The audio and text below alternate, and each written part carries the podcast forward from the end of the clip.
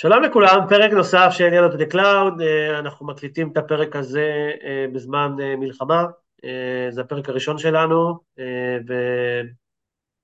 וחוץ מלהגיד שאנחנו כאן ואנחנו ננצח, נתעסק קצת בעניינים יותר טכנולוגיים, מה איתך אבי? עד כמה שאפשר להגיד הכל בסדר, יחסית בסדר, כן. באמת שזה הדגש ששואלים אותי באמת אה, איך אני מרגיש או איך משהו, וכמובן שזה באמת אה, בהתאם למצב ומה שקורה. אה, והחלטנו בכל זאת להקליט את הפרק, כי בעיניי זה פרק חשוב, שבסוף יכול לעזור לכולם לחסוך כסף. אז על מה רצינו לדבר היום, אבי? אז אמזון הכריזו על העלאת מחירים די חריגה, שמהראשון לפברואר כל משאב שיש לו כתובת IP אה, ציבורית, אה, הולך לעלות בעצם אה, כסף.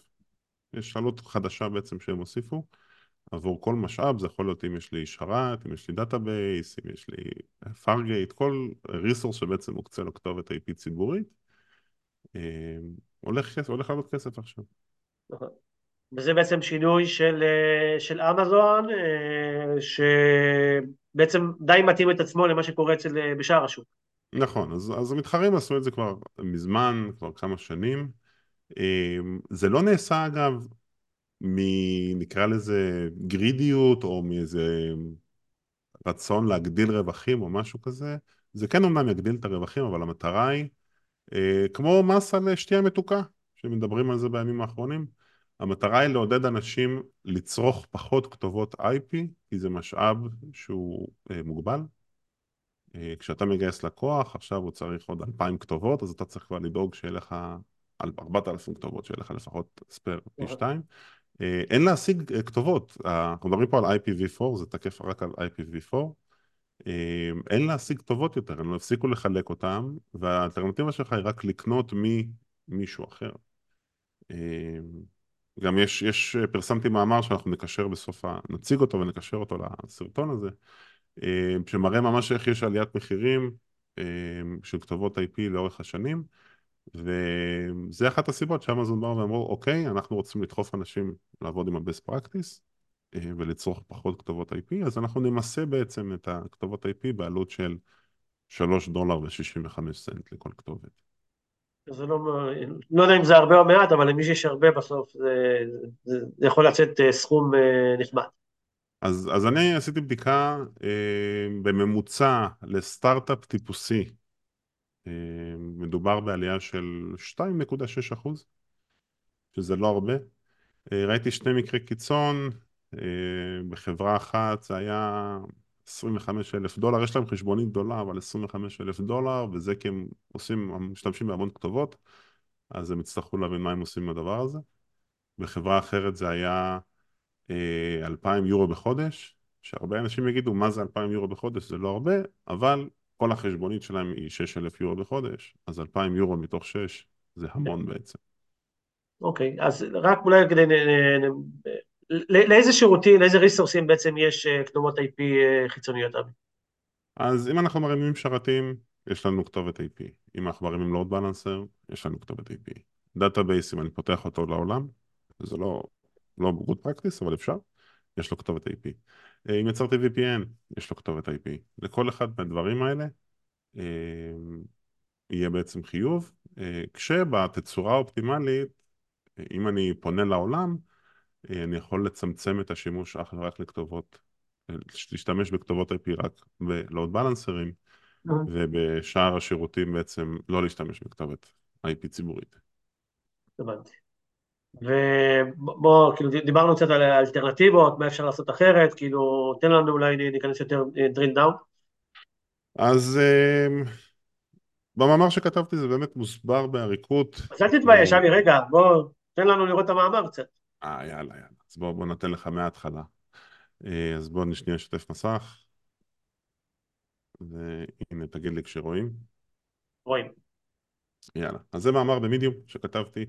אה, הוא פורסם יומיים לפני השבת השחורה, לצערי, ובגדול אני מסביר באמת על uh, השינוי, מאיפה זה הגיע. מה זה כתובת IP ציבורית? כי הרבה אנשים מתבלבלים. יש לנו למשל, בתוך ה-VPC אנחנו לפעמים מקבלים כתובות פנימיות, משהו שמתחיל ב-10 נקודה משהו. זה כתובת פנימית, אז על זה אין חיוב, אבל אם אנחנו מדברים על כתובת חיצונית, על זה יש חיוב. אמ, ואני באמת מסביר על כל האפשרויות, ה-best practice מה הדיפולט של אמזון, אבל אם נגלול טיפה למטה, יש לנו את העליית מחירים לאורך השנים של כתובת IP, זה נהיה ממש יקר. ממש עסק. אה, לא שמעתי? אני אומר, ממש ביזנס נהיה העניין הזה. זה אגב ביזנס לכל דבר, יש לי חבר בארץ שהוא מזכיר כתובות. הוא מזכיר כתובות לחברות, יש לו הקצאות מפעם, וזה הפעיל... אחת מהפעילויות שלו. ויש כלי שאמזון שחררו, שגם מאפשר לי לראות את הכתובות, מה יש לי, כמה יש לי לדעת להעריך אותם. אחר כך, אם אני הולך לקוסט אקספלורר, הסברתי בפירוט איך אפשר לראות כמה שעות, אין עדיין חיוב, החיוב הוא אפס, אבל אני כן יכול לספור כמה שעות של כתובות IP יש לי, להכפיל את זה בעלות השעתית. זה פה העלות השעתית, ואז לקבל את המספר בדולרים על כמה הולך להיות העלייה. Uh-huh. אנחנו אגב בעבודה פנינו למי שזה הולך להיות אה, אירוע מהותי בשבילו, ועדכנו אותם, חבר'ה שימו לב. זה, תתכוננו, יש לכם עד פברואר. אה, וחלק נוסף של המאמר בעצם מדבר על מה האלטרנטיבות, האם אני יכול להימנע מלהשתמש ב public IP. אז אם יש לי עכשיו אפליקציה מאוד מאוד פשוטה, שכל פעם שאני פונה אליה הולכת ל database ועושה איזה פעולה, היא לא יוצאת החוצה.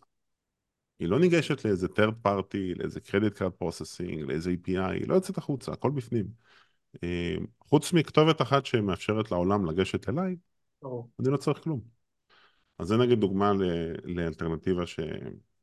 שלא חייב להשתמש בכתובת IP ציבורית. אחר כך יש לנו אפשרות לעבור ל-IPv6. IPv6, הדור הבא של כתובות IP, אה, אני לא זוכר כמה יש שם הרבה מאוד כתובות, באמת זה מספר הזוי, אתה יכול לתת לטוסטר שלך כתובת. אה, וב-IPv6 אין חיוב, אבל IPv6 ו-IPv4 לא יכולים לדבר אחד עם השני. חייבים משהו באמצע שיחבר ביניהם. אה, אז אם יש לי לקוחות שהם ב-IPv4, אני חייב להיות ב-IPv4, אבל שוב, זה ברגע שנכנסים לעומק של הדברים ומתחילים לפענח מה, מה יש לנו ומה אנחנו כן. צריכים, אפשר לרדת, אפשר להבין בעצם האם זה טוב בשבילי.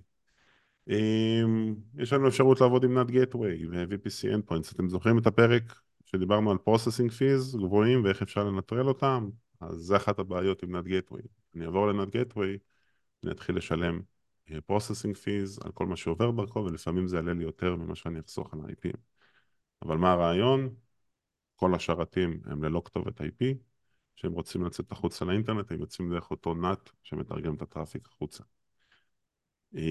אחר כך יש לנו firewall, אני יכול להרים שרת, להשתמש בו בתור firewall, לנתב הכל דרך השרת הזה, ולשרת הזה יהיה כתובת אחת. אה, זה די דומה ל NAT Gateway, רק בלי ה processing fees. ולסיום סיומת, יש לנו את האפשרות ל-bring your own IP, אה, אם יש לי כבר כתובות, אם יש לי טווח של איזה 256 כתובות, זה המינימום, אני יכול לייבא אותו לתוך אה, אמזון, ואז אני אוכל להשתמש בו בחינם, ללא עלות. אה, יש עלות לרכישה של IPים, יש עלות לתחזוקה שלהם, כמו subscription fee, מול מי שסיפק לך אותם, אבל זה גם אופציה אם יש לכם, אם אתם צריכים עכשיו 5,000 IPים, מספר הזוי כלשהו. אה, או שתפנו ל account manager שלכם, לא יכול לפתור לכם את הבעיה הזאת. כן. ואבי אמרת שגם עשית איזה פודקאסט, לא?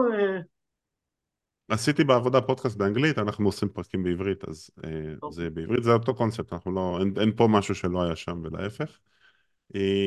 ולסיכום, יש לנו עד הראשון בפברואר להתחיל להתכונן. אה, אפילו הייתי מתחיל בלמפות או לנסות להבין מה גודל האירוע, אה, ומשם להבין האם אני מקדיש לזה זמן או לא. אה, רגע, לס... זה, זה, זה מה שאמרת, זה חשוב, למי, ש, למי שבעצם רוצה עכשיו להתחיל לבוא ולבדוק, יש את הכלי שציינת למעלה שהוא שוחרר, נכון? אז יש את ה... ב-IP address management, כן. הם השיקו את public IP insights. Uh-huh. כלי חינמי הוא per חשבון per region. אני, קשה לי עם הכלים האלה, אני אתן לך דוגמה, אני עכשיו עובד באיזה פרויקט שיש שם שישה חשבונות שאין שום קשר ביניהם. זה לא scalable, אני לא הולך לעבור אחד אחד ולנהל אקסלים, זה לא, כן. זה לא עובד. אז האלטרנטיבה מבחינתי היא Cost Explorer, הרבה אנשים נבהלים מ Cost Explorer, זה בסדר, יש שם המון מושגים, המון מספרים, אבל אפשר, ממש הסברתי בפשטות איך, איך אפשר ללכת ולהוציא בעצם את ה-usage type הספציפי של אותו סקיו שהם השיקו. וזהו, בסך הכל זה שינוי לא מבורך לצערי, אבל כן. אה, צריך לדעת איך להתמודד איתו, ואני מקווה שהלקוח הממוצע שרואה את הפרק הזה לא הגיע אליו כי הוא קיבל פתאום עוד 5,000 דולר בחשבונית שלו. טוב אבי, אז uh, באמת תודה רבה ככה על הפרק ול, ולשיתוף, uh, ולא ניתן uh, למצב לדכא אותנו, uh, נמשיך ביחד ננצח. ביחד ננצח, בדיוק, זה הכי חשוב. עם ישראל חי. יאללה, בכיף. ביי, תודה אבי.